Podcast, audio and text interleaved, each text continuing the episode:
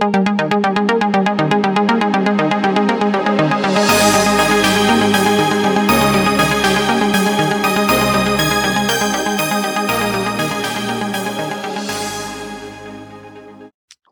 Welcome, everyone. This is all about Windows Phone Insight podcast number 179, recording this on Wednesday, the 27th of April, 2016. I'm Steve Litchfield, and with me I have Rafe Blandford. Hello, everybody. Yeah, good to be back. We've got our usual roundup of all the things that are going on in the Windows Phone, or indeed the Windows 10 mobile world. Yeah, and also a hello to all the people who didn't actually use Windows Phone 8 or Windows 10 Mobile, but who seem to subscribe to the podcast just because they like hearing our voices, which I I'm flattered by Rafe. Uh, so welcome to them and I hope they find it interesting. Yes, well, I, I, guess if you want to keep up to date with what's going on uh, from Microsoft from a mobile point of view, particularly with their own platform, uh, this is the place to be. There aren't actually all that many uh, sources of news and relatively few regular podcasts. And I know the mobile ones tend not to cover it so much now, um, especially given what's happened to market share. And actually, we've had the latest of that with the recent Microsoft results with the sales going down yet again and actually pretty catastrophic. Uh, but that's all, of course, leading from what happened last year with uh, Microsoft and their CEO, Satya Nadella, sort of talking about how they were not going to go after the kind of the mass market a bit of a change there. So um, no real surprise. I mean, I guess we might talk a little bit more about that later. Uh, but yes, welcome to everyone who might be listening, and we'll do our best to keep you up to date with what's going on in the uh, Windows mobile world. Yeah, well, that, that that thought by you then it kind of links into the first story. Really, people have been saying for months, if not well, say if not years, but certainly months, that Windows Phone is dead, and we've been saying the, the you the, the, the, sensible line, which is yes, it is dead because it's now Windows 10 mobile, and the majority of people listening to this will have a compatible phone which has been upgraded already, and they'll be running Windows 10 mobile in one variety or another, i.e., with the production, or they might be playing with the Redstone Insiders program. Um, we and and Terry Myerson, the you know Microsoft's head of devices, he he actually said this is the, uh, an email quoted email from him. He says, I understand this is in a, an email addressed to partners and other people inside the company, but obviously it was intended as an official leak so that the rest of the media will get hold of it. And uh, here were his, his thoughts. He said, I understand you're hearing concerns from certain partners about Microsoft's commitment to the mobile space. Let me be very clear. We are committed to deliver Windows 10 on mobile devices with small screens running ARM processors, full stop. We are currently in development of our next-gen products, and I wanted to reconfirm our commitment to Windows 10 Mobile. We believe in this product's value to business customers, and it's our intention to support the Windows 10 mobile platform for many years. We have a device road, mo- roadmap to support that from Microsoft, as well as our OEM partners, who will also be selling an expanded lineup of phone devices based on this platform, which is pretty clear, Rafe. Yeah, I think it's very clear, and it kind of answers the question about what are Microsoft plans. You know, do they have a long-term roadmap, or were they sort of quietly intending to wind things down? There are a couple of important caveats I think are worth highlighting in that. The first of those is uh, Windows 10 on mobile devices with small screen running ARM processors. Uh, that basically does mean mobile phones, um, potentially also tablets, but the ARM processors is kind of the important bit there. We're not talking about um, kind of Intel powered devices or some kind of subset or get out clause there. You know, that's clearly the current generation of Windows 10 mobile type devices. I think the more important one is actually uh, we believe in the product's value to business customers, and I would emphasize yeah. business there. Uh, we've already talked about this, um, you know, stepping away from the main part of the consumer mass market, as I, I, mentioned just a few moments ago, and the strength of the enterprise play, which uh, inevitably is one of Microsoft's strengths, given that it's kind of got the history, not just in the Office suite on kind of the front end, but all of the back end servers services and increasingly with Azure Business Intelligence as well now, as well as, of course, things like the Exchange server and all of those pieces that kind of go up to make a mobile productivity suite. And if it's not just Microsoft, it's all its partners. So you start to think about things like Salesforce, which are, I mean, a lot of these enterprise services are increasingly cloud based, but um, I think it's still fair to say a lot of them will work best and first on a Windows desktop. And indeed, Microsoft may, remains absolutely dominant in that desktop space, particularly when you look at the enterprise part of the market. The final bit I want to emphasize is that we have a device roadmap to support that from Microsoft. So it's clear that Microsoft is going to continue producing devices. There's been the oft mentioned uh, Surface phone, which feels like it will actually have more of a consumer and enterprise focus, but I suspect there may also be a bunch of kind of middle of the road devices, and, you know, along the lines of things like the 650, which intended to give businesses a, a competitive price point, and also then the OEM partners. And I think there has been a shift with Windows 10 Mobile because we've seen people like Acer come in more strongly. Also, of course, HP with the kind of that well-known one we've talked about a lot, the Elite X3, and I suspect there'll be more of those. So it's a move away from the purely consumer-driven companies to the more enterprise-focused one. But all in all, that's you know pretty strong message. Now, I guess you could be cynical and say, well, of course, that's what he's going to say because he wants the partners to remain committed. And actually, it will all depend on what happens and how the market does. Yes, of course, that's true.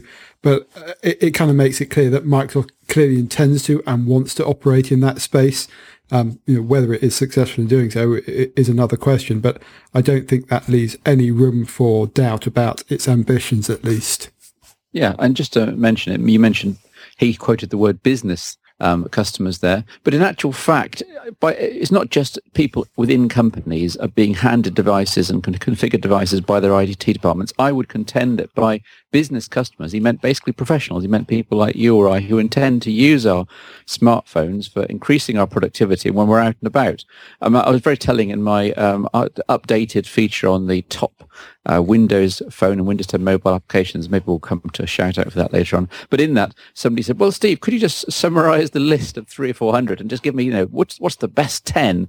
And I quoted what I thought were perhaps the best ten, in my opinion, from the list. You know, the must-have apps for for the platform, and and they were all kind of serious, kind of productivity, kind of. They, they certainly they weren't applications that your average teenager is going to run out and, and, and grab. So I think the, the audience we're certainly who listen to this podcast, the audience who read our site, the audience who probably still are enthusiastic about Windows 10 mobile and Windows Phone, they're people who actually do intend to use these devices to do more with their lives, and they're not really looking, you know, just for games and Snapchat and Instagram, and they're they're actually trying to um, make themselves quite literally more productive to do more with every second of every day. Does does that sound about right? Yeah, I, th- I, think that's fair. I mean, I personally feel there is less of a distinction than there ever used to be between consumer and enterprise devices, but that's more a reflection of how capable everything's got.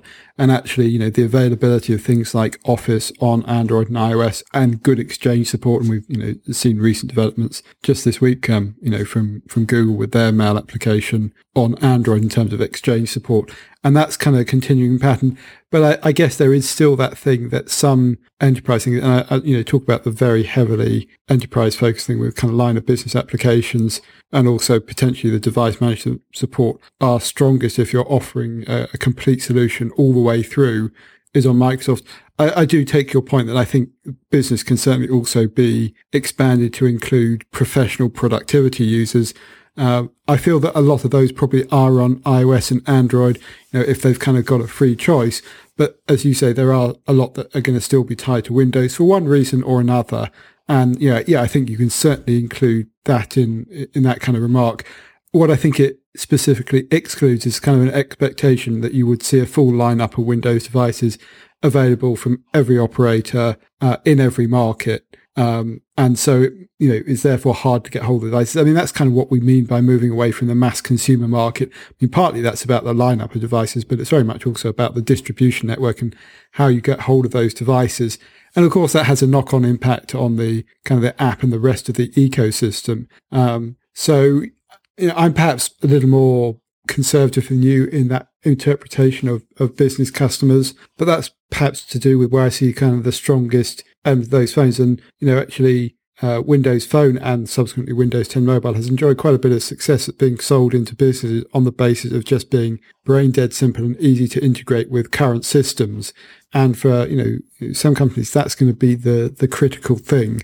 Um, but you're right to say it's not necessarily, you know, just the, the device you're handed. I mean, increasingly there's also this idea of bring your own device. And, you know, speaking of my own experience, this is just an anecdote. It's not a data point that actually the best integration you get with enterprise system is typically when you're using Windows 10 device because all the security, the whole thing is, is you know, sometimes on Android, you'll be using something like Touchdown, which is a third party email client or you'll be having to jump through additional hoops. And I think what people don't always realize in these enterprise environments is that devices are more locked down. And so the ability to use your favorite third party email application may not apply. And of course, that extends to other software as well. Um, so it's interesting to see this, you know, whether you call it deliberate leak or whether it's a, an email that sort of, it's a good thing that it's come out. I, I think it speaks pretty clearly to the commitment that Microsoft is showing, which, you know, given this is a week where, as I say, we've had a cratering of both the revenue and the sales in Microsoft mobile phone unit. It, it's something that they probably needed to do. And so, uh, fortuitous timing or, you know, uh, a little bit of clever tactical management in releasing this kind of information. Yeah, yeah. Uh, you mentioned there that there were some quarterly results from Microsoft. I haven't actually written a story about this. I think they're probably too depressing in terms of in terms of the, the mobile aspect. But I want to emphasise really that there, they are in a sense irrelevant. We've got this this um, just uh, email from Terry Myerson reaffirming commitment, and and let's face it that, that the Microsoft has not been advertising, it's not been promoting, it's not been marketing, it's not been selling its phones through any of the retail stores. I mean, we saw this again with Nokia back in the day when they kind of dr- dropped um, they said, okay, we're going to Windows Phone, we're dropping Symbian. And, and they kind of put the axe to their distribution and their promotional and marketing channels. It's not surprising, really, that um, Microsoft only sold, was it 3 million Lumias or so in the last quarter, given that they're not being promoted or marketed or pushed at all. At least if you actually wanted to buy a, a Lumia 950, for example, you've really got to want to. You've really got to seek it out, or you've got to buy it online, direct from Microsoft or direct from a, a major retailer in your country. You you can't just wander into your local high street shop and say, "Oh, that looks interesting. I'll have a play," and then buy it. Um, so it, it, in a sense, you could argue it's a miracle. They even sold 3 billion Lumias, but the number is kind of irrelevant. It is smaller than it was. But then if, if look at Samsung's figures, they, they spend hundreds of millions, if not more of dollars per year on marketing and promoting in huge banners and, and TV adverts. All the complete works. As a result, they have massive success, high sales. Microsoft spends zero dollars, zero pounds, zero euros, zero effort, and surprise, surprise, they get very um, low sales. but I think Microsoft knows it's in this transition phase. It knows it's just trying to get the operating system finished. It knows it's trying to get Continuum pushed out to all every Windows 10 laptop and desktop in the world throughout 2016, so that in 2017, when it launches it, whatever its new lineup is, the software will be will mature and it'll be able to connect to virtually anything. And I think they they know that they there's no point in spending lots of money on marketing in 2016 because it's not going to go anywhere. Next year is the time when it should all really take off. Yeah, I, I, mean, you'll forgive me for saying that. Uh, I think you might be being, you know, a little bit glass half full there. Um, I, I, think all of that's right in, in, when you talk about the fact that Microsoft isn't making the same investment. I, I suspect it's not naught dollars. There's still significant sales teams and everything else out there. Um, but as I say, we do have to kind of contrast, you know, where we are now and the sort of position that Microsoft has adopted as say not being mass consumer market. That dates back to last summer. Um, but you know, if you'd asked this question a couple of years ago, this would have been regarded as an appalling result. And I don't think we should pretend otherwise. And actually, it's 2.3 million Lumias, I think, in the whole quarter that were sold. Um, that's down from, I think, uh, 8.6 million uh, this time last year. So that's just how far it's fallen. But like I say, it's not really a surprise given the strategy that they're pursuing. And, you know, they're now maybe going to sell 10 million a year. There is an interesting question about uh, at what point does that ecosystem become unsustainable because there just aren't enough devices in it. But of course, the point you always quite rightly make is it's actually part yeah. of the wider Windows 10 mobile ecosystem. So I think purely judging it on that basis, you know, a direct comparison with Android or iOS sales numbers is misleading, just as it's, you know, misleading for us to say, oh, yes, everything's hunky dory, it's fine. It's not, you know, Microsoft created and has effectively failed in its original strategy. But as you say, there does have to be this transition period. Now, there's a really interesting question about whether Microsoft can have a, a viable mobile platform, even if it is connected to Windows 10 mobile in the way I've just described, or whether you know it will just eventually go away. I mean, they've kind of already proved that they can't match Android and iOS. That doesn't mean they can't exist in the market in another way, and it kind of frustrates me a little bit that people don't understand that. And you know, it's going to be brutally hard from now on because people will always and they'll continue to make that comparison, but it's not really like with like. Um, you can say that as someone who you know wants to defend Microsoft's effort in this space, and it's not unfair, but at the same time, you've got to accept that they are going to be judged on those standards because essentially they're the products are trying to do the same thing. You know, they will be up against the iPhone and all these Android devices. That's what you know, customers will make the comparison to, whether they're in the consumer market or the enterprise side. And so I don't think any of us should pretend that it's not going to be difficult. At the same time, I think it's a mistake just to write it off and say, you know, Microsoft should pull out the market. That's it. Um, you know, we've talked about some of the reasons why. I think Microsoft still needs to kind of elucidate themselves more clearly why that is. You know, they do do a good job of talking about the Windows everywhere or the kind of Windows 10, that ability to be uh, continue across devices. And they don't just mean continue in the sense of the word of uh, turning your phone into a PC. Um, yet there is, I, I, think it just requires a little bit more. Um, and obviously the, the financial figures uh, connected to all of this are, are pretty uh, pretty poor as well.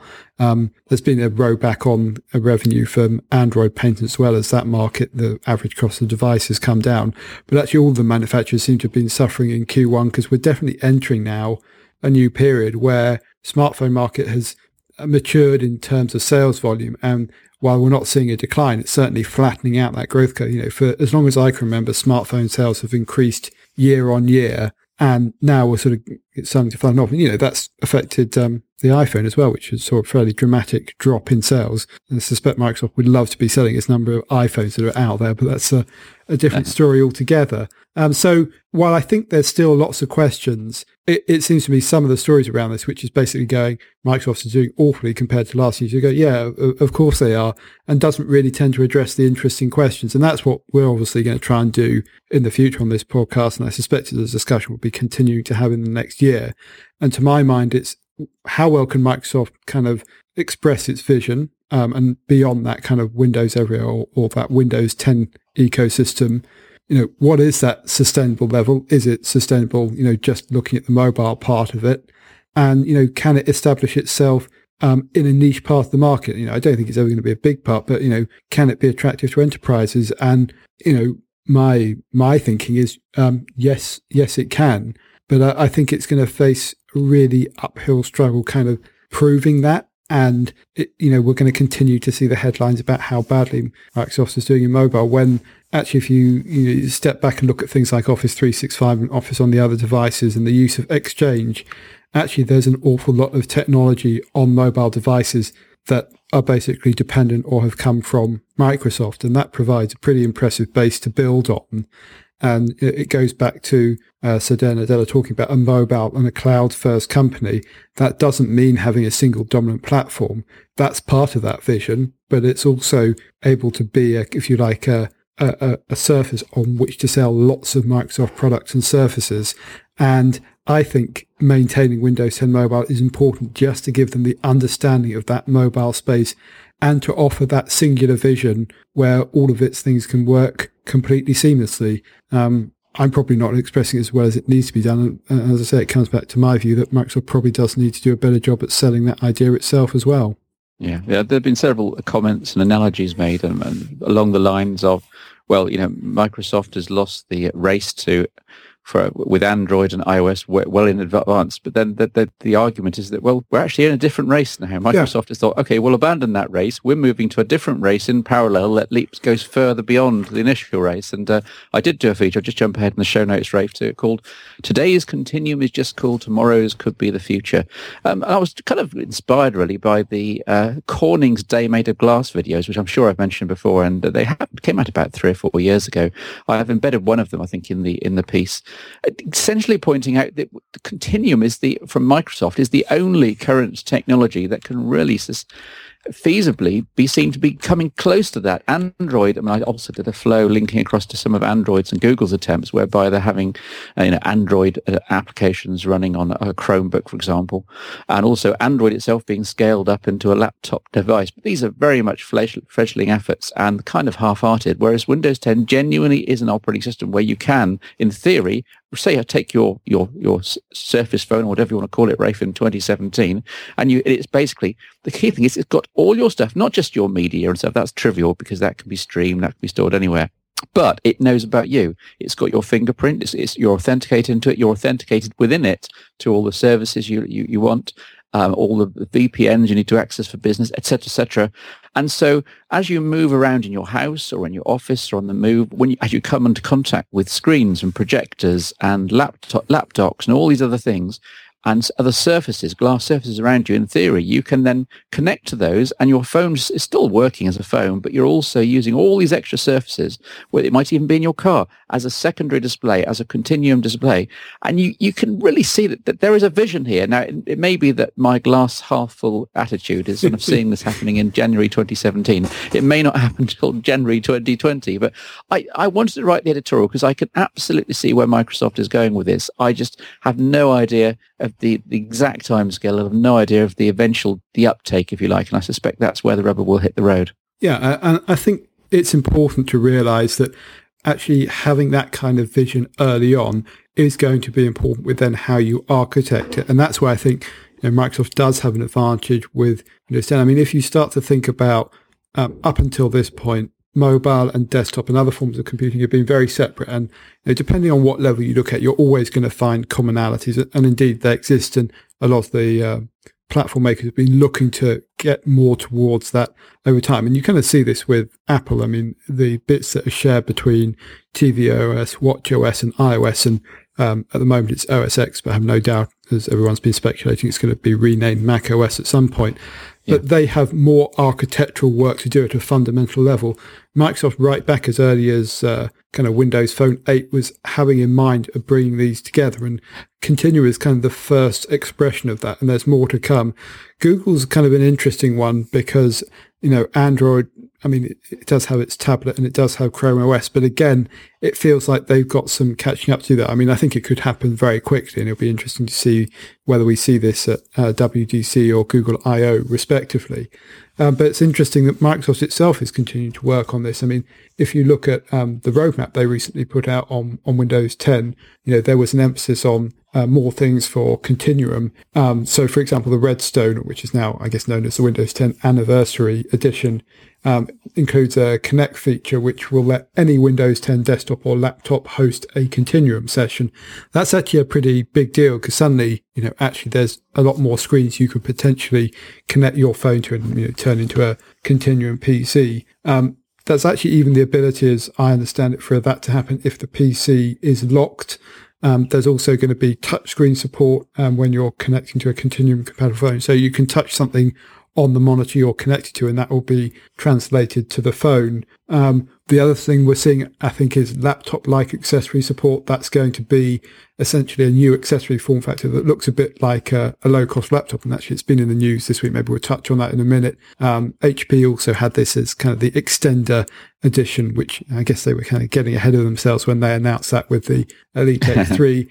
and there's also this ability to essentially project onto a PC. So instead of uh, projecting a, a, continuum for phone experience on unconnected monitors, a continuum compatible phone can connect to monitors or, or screen that are connected to other Windows 10 PCs. So, you know, all of that, uh, you know, and that's kind of the first bit that we're going to see uh, this year with Redstone. The stuff you were talking about in your feature article um, were uh, probably a little bit more forward looking, I think it's fair to say, Steve. Um, but there will continue to yeah. be a roadmap. And I think um, actually it's relatively easy for Microsoft to do that and develop it further because of the common underpinnings on, on the platform. And it, doesn't get talked about very positively, but actually Windows Universal um, App Platform or uh, initiative of which it, you know there was more at build and particularly being able to convert some existing Win32 API applications is actually really important because you know actually the platform itself not so big deal you know having a um, app platform and framework that works across all of these devices. You know, it's a challenge uh, that is really difficult to solve. And I, I, we firstly, I think Microsoft is still working out how that's going to, to happen. And we've talked about kind of some of the limitations of continuum apps in the past. And, you know, that's going to remain, remain true but you can start to see where they're going with it and you know instilling that kind of attitude in their you know developer base and we're seeing the universal apps from the likes of facebook and instagram and you know that has a really positive impact on windows 10 mobile but of course equally it plays to windows elsewhere you know be that on the xbox or on a traditional desktop pc or a laptop or a tablet so it's a really interesting thing to think about and i you know, because Microsoft, there is so much, um, negativity around Windows 10 Mobile. It, you know, some of the positive things that they're doing, I think, get uh, crowded out a little. And I think, you know, Continuum is a great example of that. It's also, uh, I mean, I think we should probably be honest here, Steve, and say Continuum as it currently stands uh, has a lot of limitations and frustrations. You know, there's just enough to see the potential. And, you know, in some scenarios it will work great, but I think a lot of people will try and go, yeah, I don't really get it. I don't really see it. You know, wiring forward a couple of years, and I think that story could be quite different. Um, but you know, Microsoft won't be able to rest on their laurels because I think everyone sees you know where this is going. I mean, it's partly about the fact that smartphones have now got powerful enough that you know there's not a resource issue doing this but also the idea of you know screens everywhere and connecting wirelessly. It's it's not a new one. Um, it's been. I mean, I feel like this vision has been talked about for the last last decade. I don't know about you, Steve. I mean, you you must have seen lots of concepts like this over the year, but this is the first one where you start to go. I can see the architectural basis for this at the platform level, and it's not just yeah. a hack to get around something. Yeah, the, the, the one people usually quote is the Motorola Atrix Indeed. range, which is absolute kludge of the highest order in which you had a little kind of a half a gigabyte of, of RAM dedicated to running a, a separate Linux um, computer, which kind of popped up, and then that allowed your window through to your uh, Android applications, which are running in the background. And it was a complete and utter architectural mess. And you're absolutely right to say that Microsoft has been planning its uh, Windows everywhere um, strategy for the last couple of years, at least since they've, you know, the, the kernel changes for Windows Phone 8. Um, you mentioned the laptops, lap dock there. Um, uh, Rafe. I'm just looking at the, the news story on the Acer Liquid Extend, which kind of caught my eye. I mean, we, we people have talked about well, why do you need Continuum? You go to a hotel and you think, okay, well, I'll try and plug my display dock in, and oh, but oh dear, the HDMI ports are not accessible, or they've been glued over by the hotel, or it's stuck to a wall, or there's there's usually some logistical reason why you can't actually do it.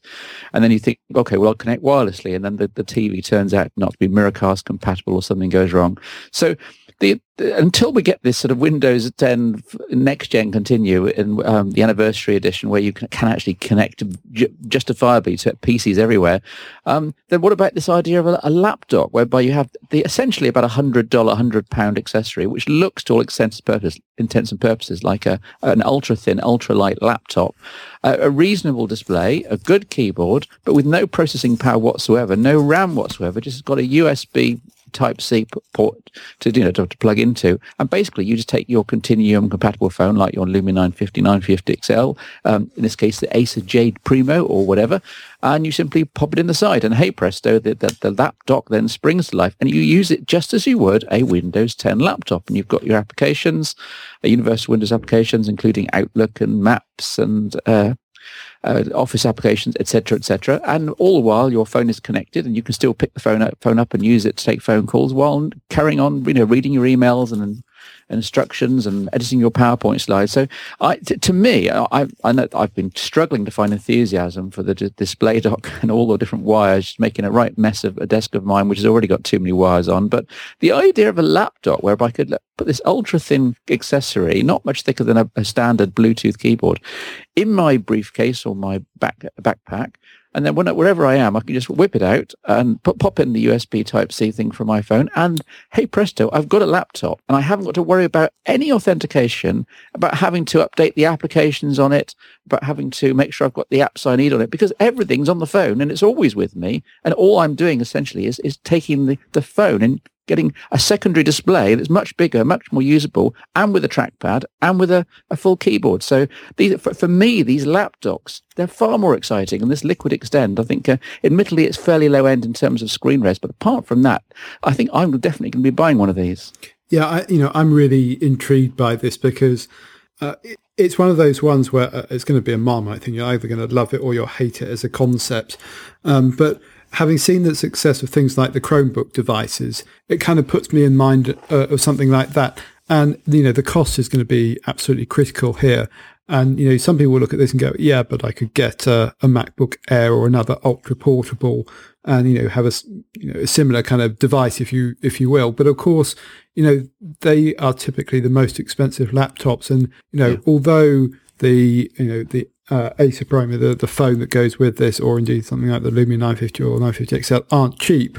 You, know, you marry something like that, and we've talked about the 950 getting down to 350 pounds with potentially a hundred pound accessory. You're talking about 450 for what will be a pretty capable device. Now, I think you know the pricing will continue to change, and you know we've seen the success enjoyed by the Chromebooks uh, uh essentially being more limited and of course, you know, we're talking about Windows 10 Mobile here, which effectively much more sandbox than desktop Windows in terms of, you know, the security problems you might have with it or the, the ability to mess it up, if you like, uh, does seem a lot less. So this does intrigue me. And I think, you know, there is this question about, you know, would you have this rather than a laptop? Um, for certain people or certain segments, it, it, seems to make sense. And so I'm definitely intrigued by this. Um, you know, personally, I, I, don't know, would I actually use this you know, I've got a laptop, and so it sort of is, is maybe a moot point for me. But is this a way of kind of making more accessible as a different product? I, I, don't want to rule it out just because of my personal prejudice, and it just feels like the potential's there. And it's something, you know, as uh, someone who's been following kind of mobile tech and consumer tech, you know, it's been around this kind of concept for a long time, and I'm really keen for you know the vision to come off. So I'm going to be watching this with great interest because mean, you mentioned the Motorola Atrix. There was also a a company called Redfly that did its companion devices, which were effectively kind of this same concept, dumb screens and keyboards that you could connect a, a, smartphone to. And I think those cases, it was going back to the Windows mobile device days, if I remember correctly. It may have also worked with some of the uh, uh, Palm devices. Yeah, Palm Pre, I think maybe. Yeah. That's right. And, you know, yes, this concept's been around a while, but yeah, it, it, looks intriguing. And just having a quick look at the video, go, yeah, it does make Continuum really easy to use because, you know, you move away from having the dock and have to carry the cable and everything like that. You know, and you can just put this hundred pound accessory, or I suspect will end up being a bit more than that, uh, you know, in your bag and just carry it around with you.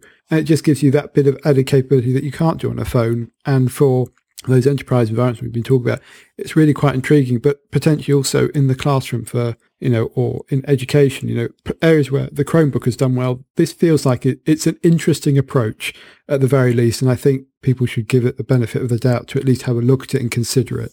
Yeah, the, the, the problem will be, of course, selling it and getting the concept across Indeed. to people until they can understand. They look at it and they see a laptop. They think, well, why didn't I just bring a laptop?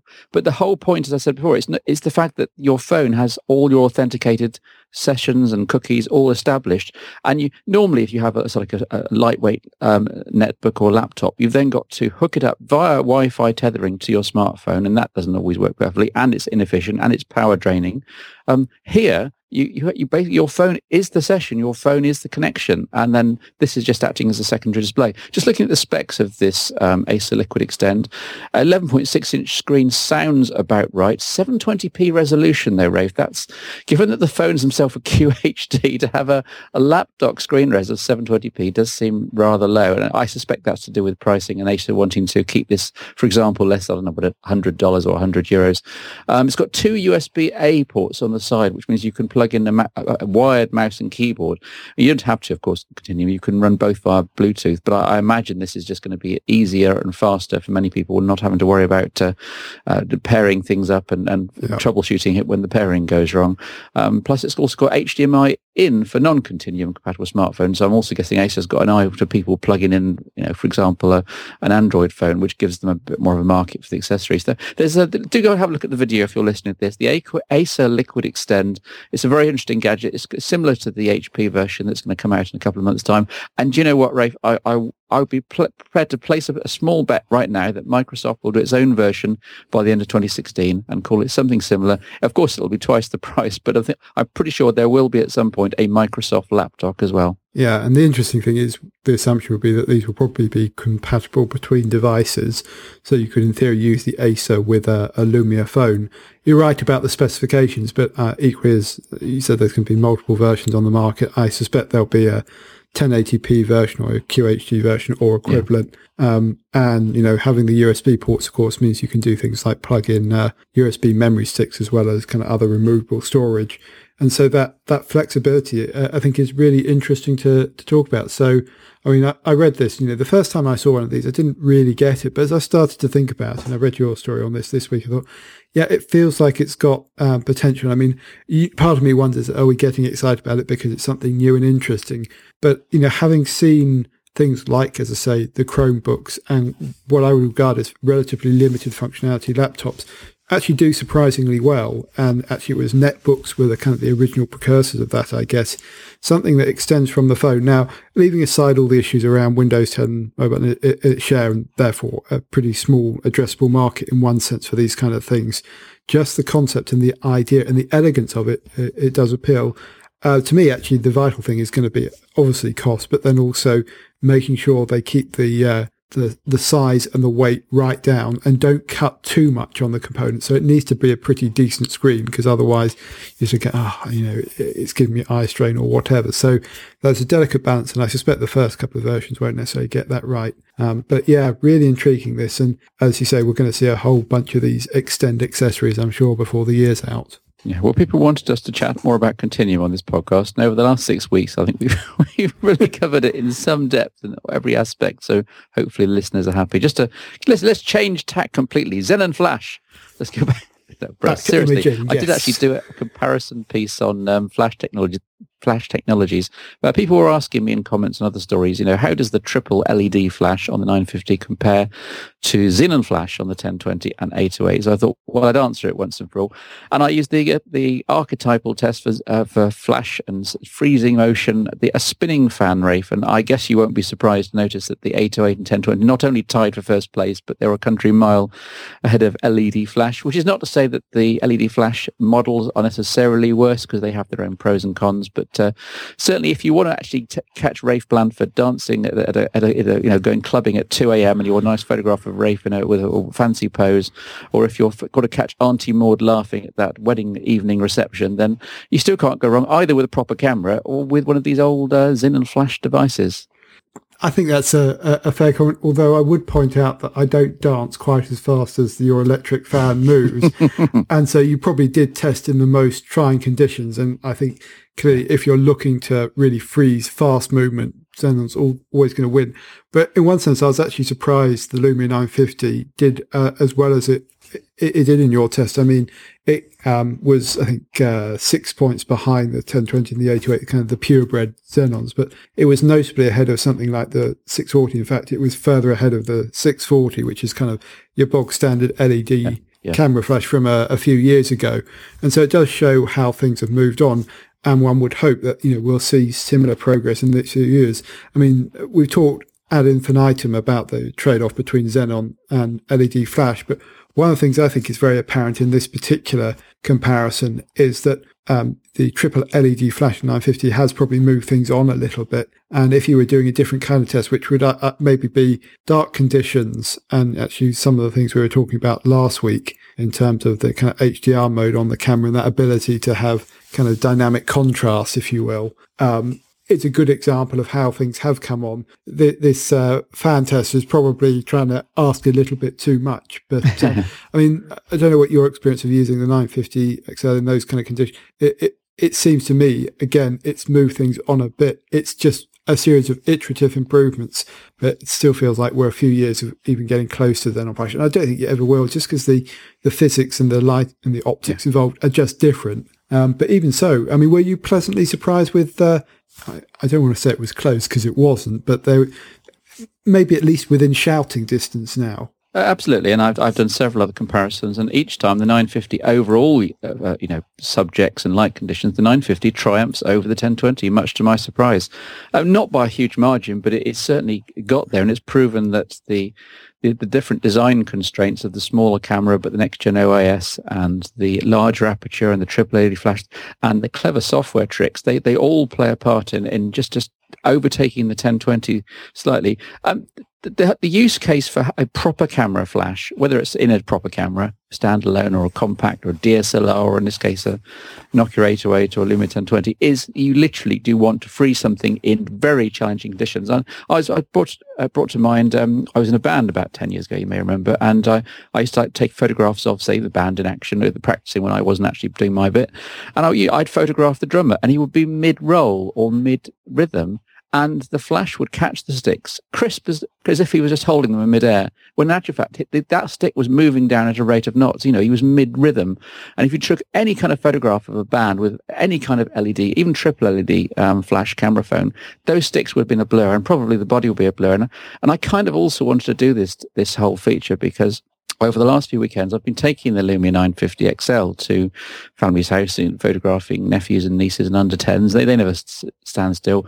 And I've got some good photographs, but mainly outside. But the indoor ones, they continue to disappoint me. If you look closely, I mean, not just down at the pixel level, but if you just, you know, just zoom in a bit, you can see that faces are a bit blurred, hands are a bit blurred. And it's for someone who's been used to these incredible flash um, camera phones, it just somehow disappoints. I know that people think, well, it's a, it's a phone, it's a camera phone. What do you expect, Steve? Well, I expect I expect it to be as good as on a real camera, and that's so. Perhaps I'm setting the bar a bit high, but again, it goes back to that that old 1020, which I'm looking at right now in my hand, is still a classic device. And uh, in fact, a tease, I've actually got a, a feature lined up for either this Friday or next week looking at the pros and cons, uh, definitive pros and cons of whether you all the, the, massive 1020 owners listening to this, I know there are a lot of them, whether they should in fact take the plunge and upgrade to Windows 10 Mobile, or the all the advantages, perhaps, of things that they might hang on to that they'd otherwise lose if they stayed on 8.1. So there's definitely a debate. There's definitely information there, which I hope to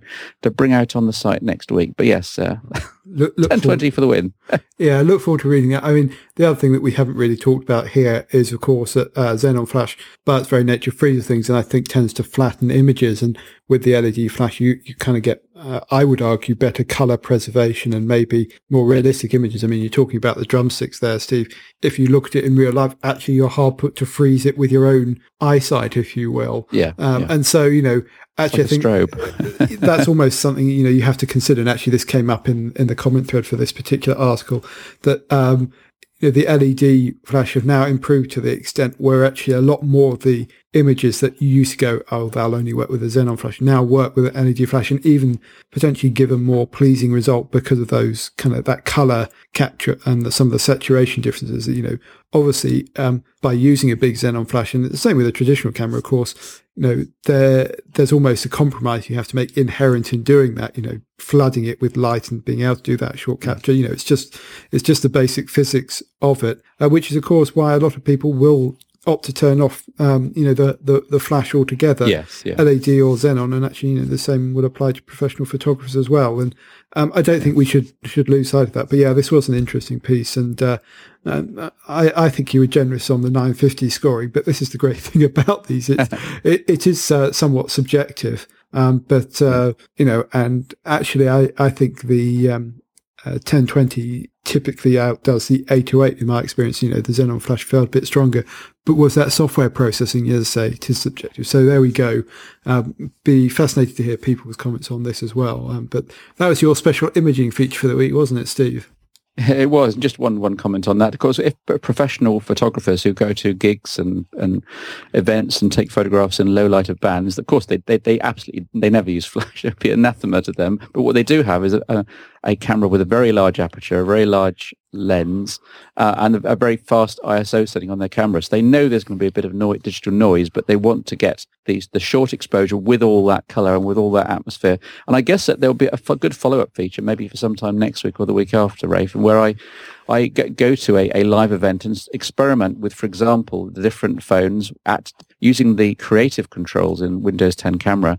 Uh, of course, you can ramp up the ISO and you've got the larger apertures and the latest devices and just see how far I can push that in terms of freezing motion acceptably in a event stroke music environment without using flash at all. And of course that may well then bring in things like dynamic exposure if I play with that. So I think there's yet another imaging feature that I've been inspired to write. So I'll get I'll get right on that after the podcast. Oh, there we go. So more content to look forward to on the site. yeah, but I, I, try to stick to uh, one or two imaging features a week. Otherwise, this will just become all about cameraphones.com. Um, just one final comparison, nothing to do with imaging, but to do with speakers. Um, just very briefly before we finish, I did, this is kind of a non-article in the sense that an awful lot of the speakers I tested on an awful lot of Lumias were roughly the same volume and quality. But I did want to just put some some figures behind what I know to be um, kind of subjective. Um, if you have a look at the scoring, Rafe, there, a sp- smartphone speakers tested, the wall of sound, I entitled it, and I kind of gave gave it points for volume points for fidelity for the spoken word, our good our good podcast, and also the uh, for music. And apart from the outlier of the Marshall London, which is a ridiculous um, phone, it has incredible speakers um, and uh, very average everything else, and it's also Android, so won't go there. Uh, and the Nexus Six also pretty loud, but again, that's that is Android.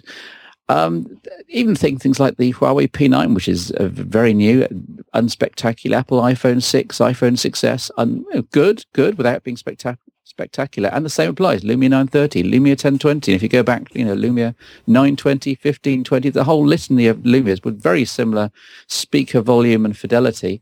Um, then they come to the 950 and 950 XL, which is the interesting pair, really. The, you know, the latest Mi- Microsoft flagships. The 950 very much up with the other Lumias, I would say, certainly within the margins of error. Um, the 950 XL is the controversial one. I included the um, a, a, graphic I've used before, which was lifted from, an, I think it was an iFixit or similar teardown of the 950 XL. Might have been one of the servicing uh, videos showing the actual speaker component. Um, and it's it's pretty small and it hasn't got much of a cavity around it. And as a result, it's it really is It's, it's, it's piercing and it's it's a painfully piercing. I've even had someone in one of the comments on the story saying they're experimenting, thanks to the replaceable back, with putting different types of felt and other materials underneath the back to try and you know deaden the pierce the piercing treble and try and create a, a better tone. So I, I, do feel that Microsoft slipped slipped up there. They obviously produced the 950 XL and 950 under some kind of time constraints and design constraints, and I think this is probably the the number one component of the 950 XL, which I think has probably let enthusiasts like myself down. Yeah, and it's interesting because obviously there is both a hardware and a software component here, and I mean I think we've remarked before that uh, not always a lot to choose on. You know, we'll, again, there is subjectivity built into this. I mean, you've done some some measurements, but uh, clearly there's a judgment going on here.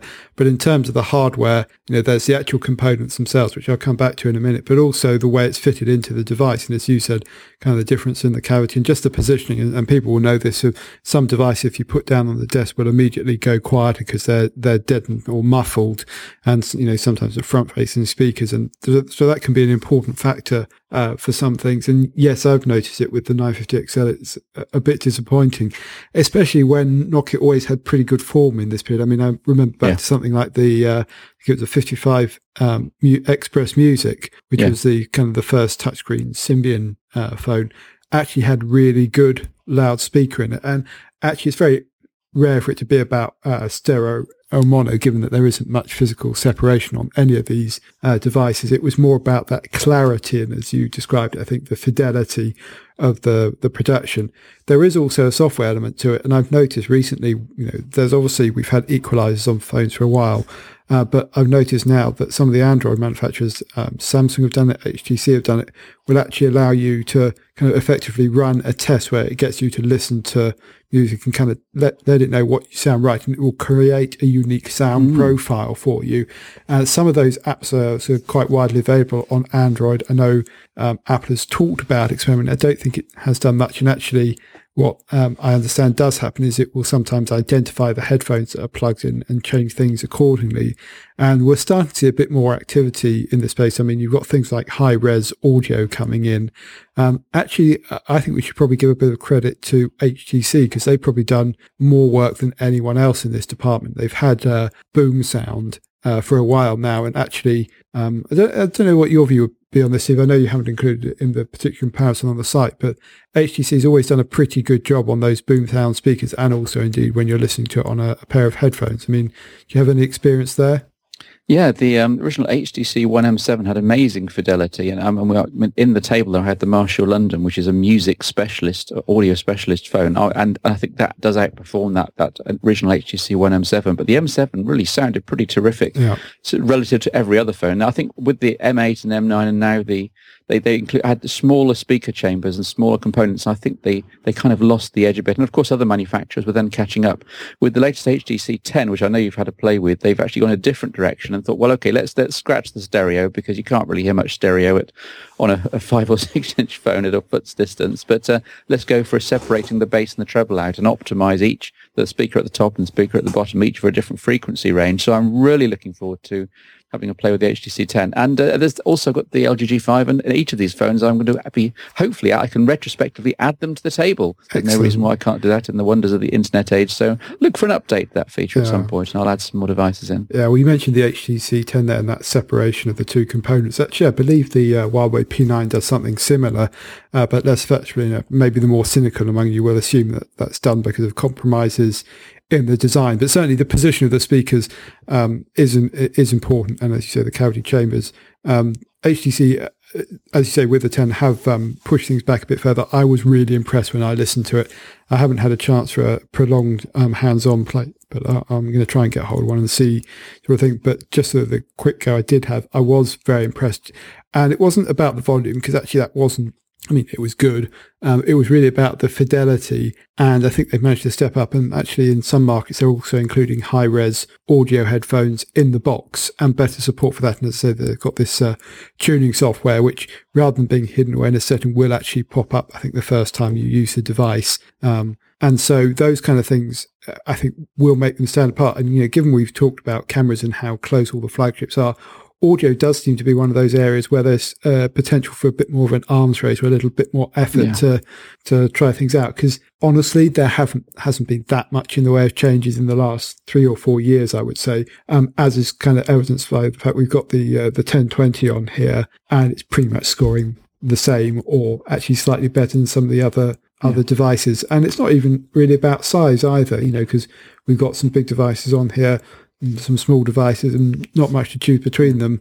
Um, so yeah, it, it, it is an interesting one. Um, so yeah, I, I, look forward to sort of seeing some updates. And yeah, if, if, audio is the most important thing, I guess you need to go and get the uh, Marshall London Phone. Although I should say this is all on kind of loudspeakers. There are of course several different constituents to audio performance.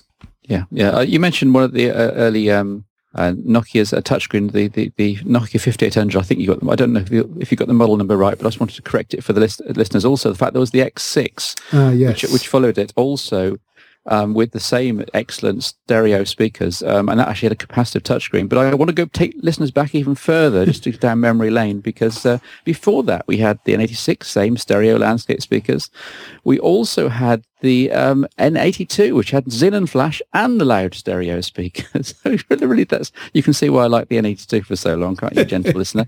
Um, but a question for the listener, then I guess it, if somebody can pop up in the comments, the the question is, which was the very first smartphone to have stereo speakers? See if people can guess it, get the answer right, and uh, put your answer in the comments, and that will also prove, how, Rafe, how many people actually make it to the end of our podcast, which is nearing on an hour now. So well done if you've lasted so long. I will say goodbye and I'll let Rafe sign off. Yeah, thanks as ever, everybody, for listening. We're always welcoming your feedback and your questions. Get in touch via any of the communication channels. But uh, for now, it's goodbye from me and tune in next time.